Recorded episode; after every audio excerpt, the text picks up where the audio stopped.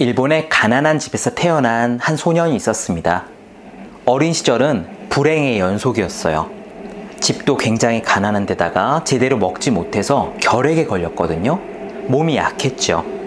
아파서 등교를 못하는 날이 많아지자 출석 일수를 못 채웠고요. 결국 중학교 입학 시험에 떨어졌습니다.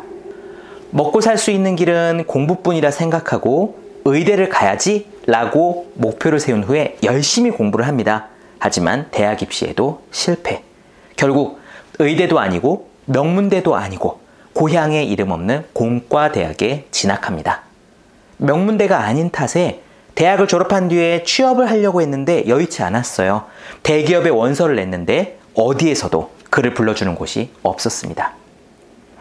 결국 교수님의 소개를 받아서 조그만 중소기업에 자리를 구합니다. 겨우겨우 입사를 했는데 하필 들어간 곳이요. 월급조차 제때 나오지 않는 도산 직전의 회사였어요. 능력 있는 사람들은 살 길을 찾아서 직장을 옮겼습니다. 그럴 형편이 안 되는 사람들만 남아 있었고요. 그들은 모일 때마다 하는 이야기가 회사에 대한 불평뿐이었죠. 여기 망할 것 같아. 누구는 어디로 갔다던데. 우리도 빨리 그만둬야 하는 거 아닐까? 회사 분위기 완전 엉망이죠. 게다가 이 사람이 발령받은 부서는요, 신제품을 개발하는 연구소였어요. 근데 이 연구소에는 세 가지가 없었습니다. 연구 시설, 연구 자원, 연구 인력. 사람이 없고 설비가 없고 설비를 살 돈이 없으면은 이건 이름뿐인 연구소나 다름이 없지 않겠어요? 이쯤 되면은 거의 좌절 모드에 빠져야 정상일 것 같아요. 원래부터 소위 말하는 굉장한 흑수저에 몸도 약해, 대학 입시도 실패했어, 취직도 안 됐어, 겨우 들어간 회사는 미래가 없는 망하기 직전 회사야. 그런데 나보고 신제품을 연구하래. 이 사람도요, 도망칠 기회를 엿보긴 했습니다. 다른 회사가 받아주는 곳은 없으니까 아예 직장을 그만두고 군대를 가서 직업 군인이 되어볼까? 라고 한 거죠. 일본이니까 자위대입니다. 그는 자위대 간부 후보생 학교에 원서를 내고 시험을 봤어요. 결과는 합격. 이제 좀 안정되게 사나 싶었죠. 근데 일이 꼬입니다. 고향집에다가 서류로 제출할 호적 등본을 부탁했는데 원서 마감일자가 되어도 집에서 호적을 보내주지 않는 거예요. 당시에는 전화가 귀했던 옛날이라 몇 번씩 집에다가 전보를 보내도 답이 없었어요. 결국 간부 후보생 입학 시험도 잘 보고 나서 정작 서류가 없어서 등록을 못한 겁니다. 알고 보니까 고향에 있는 가족들이요. 길길이 화를 내면서 서류를 안 보내줬대요. 고생까지 해서 대학 공부까지 마치게 했는데 그리고 회사에 취직도 했다면서 반년도 안 되어 그거를 때려친다고? 라고 하면서 가족들이 화를 냈어요. 결국 오도가도 못하게 된 그는 달리 방법이 없었습니다. 그래서 마음을 고쳐 먹습니다. 아주 특별한 결심을 인생에서 처음으로 제대로 하게 됩니다.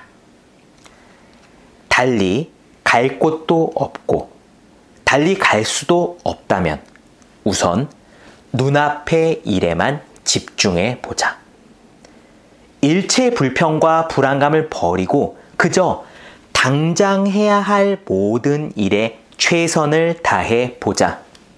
그리고 그것을 즐기자. 나머지는 생각하지 말자. 이렇게 결심한 그는 자신의 결심대로 진짜 행동하기 시작했습니다. 정말 최선을 다한 거예요. 일부러 밥솥과 밥그릇을 가져와서 아예 연구실에서 먹고 잤습니다. 연구를 제대로 가르쳐 줄 선배가 없잖아요. 그러니까 도서관에서 책을 빌려와 전혀 모르던 분야, 대학교에서 배우지 않은 분야를 혼자 독학합니다. 미국에서 어떤 논문이 나왔다고 하면은 그거를 구해와 혼자 읽습니다.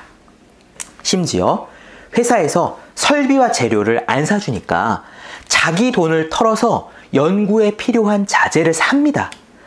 누가 알아주건 말건 지금 이 회사의 미래가 있건 없건 중요하지 않아요. 중요한 것은 그가 그저 결심한 대로 그가 정말로 살기 시작했다는 것이 핵심입니다.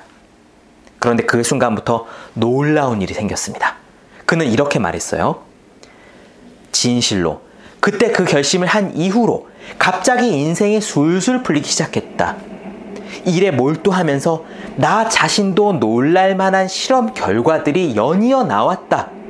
그와 동시에 나를 괴롭히던 생각들, 회사를 그만두고 싶어 내 앞날은 어떻게 될까 하는 의구심, 방황이 거짓말처럼 사라졌다. 회사가 달라진 건 없었습니다. 환경이 바뀐 것도 없었습니다. 잘 나오지 않는 월급도 그대로입니다. 하지만 그는 더 이상 루저가 아니었습니다. 딱 한 가지 결심. 다른 아무 생각도 하지 말고 당장 눈앞에 주어진 일에 최선을 다하면서 그거를 일부러 즐겨보자. 그렇게 결심하고 행동한 순간 그의 운명이 바뀌기 시작했습니다. 이 사람의 이름은 이나모리 가즈오. 일본인이 가장 존경하는 현존 기업인이자 살아있는 경영의 신이라고 불리는 사람입니다. 그가 28살 때 조그맣게 차린 회사가 교토에 있는 세라믹 회사, 그래서 이름이 교세라예요. 지금 이 교세라가 세계 최고의 세라믹 회사가 되었습니다. 교세라를 은퇴한 후에는 무려 20조의 부채를 안고 파산한 일본 항공, 우리는 대한항공이 있듯이 일본에 있는 일본 항공의 경영을 맡았는데요. 고작 13개월 만에 흑자로 바꿔 놓기도 했어요. 이나모리 가져오는 말하길 자기가 매일 밤 몇 시에 퇴근하고 몇 시에 잠들었는지 기억이 가물가물하다고 했습니다. 그만큼 자신의 일에 몰두해 살았고 정말이지 최선을 다해 노력을 한 거예요. 가진 것 하나 없는 완전한 밑바닥 빈 털털이에서 세계적인 기업을 맨손, 맨주먹으로 일궈낸 사람입니다. 그는 이렇게 말한 적이 있습니다. 회사 경영이란 42.195km를 달려야 하는 마라톤과 같습니다. 우리는 지금까지 그렇게 먼 길을 달려본 적이 없습니다. 더군다나 우리는 경주에 늦게 참가했습니다. 숙련된 사람들은 이미 저 앞에서 달려가고 있습니다. 저들을 따라잡으려면 우리는 100m 달리기를 하는 각오로 뛰어야 합니다. 그런 말도 안 되는 달리기로는 몸이 견딜 수 없어 라고 생각하는 분도 있을 겁니다. 하지만 마라톤 경험도 없고 늦게 참가한 우리에게는 그것밖에는 길이 없습니다. 이나머리 가지오가 이렇게 말하고 나서요. 교세라는 실제로 파죽지세의 성공을 거둬갑니다. 그리고 나중에 주식을 상장할 때 이나모리 가지오가 이렇게 말해요. 100m 달리기를 하는 속도로 마라톤을 달린다면 얼마 못 가 숨이 차 쓰러질 거다라고 다들 걱정했습니다. 하지만 우리 교세라를 보세요. 실제로 힘껏 내달리다 보니까 전력 질주하는 게 몸에 배어서 여기까지 오지 않았습니까? 앞서 있는 주자의 속도가 생각만큼 빠르지 않다는 것도 뛰어보니까 알게 되었습니다.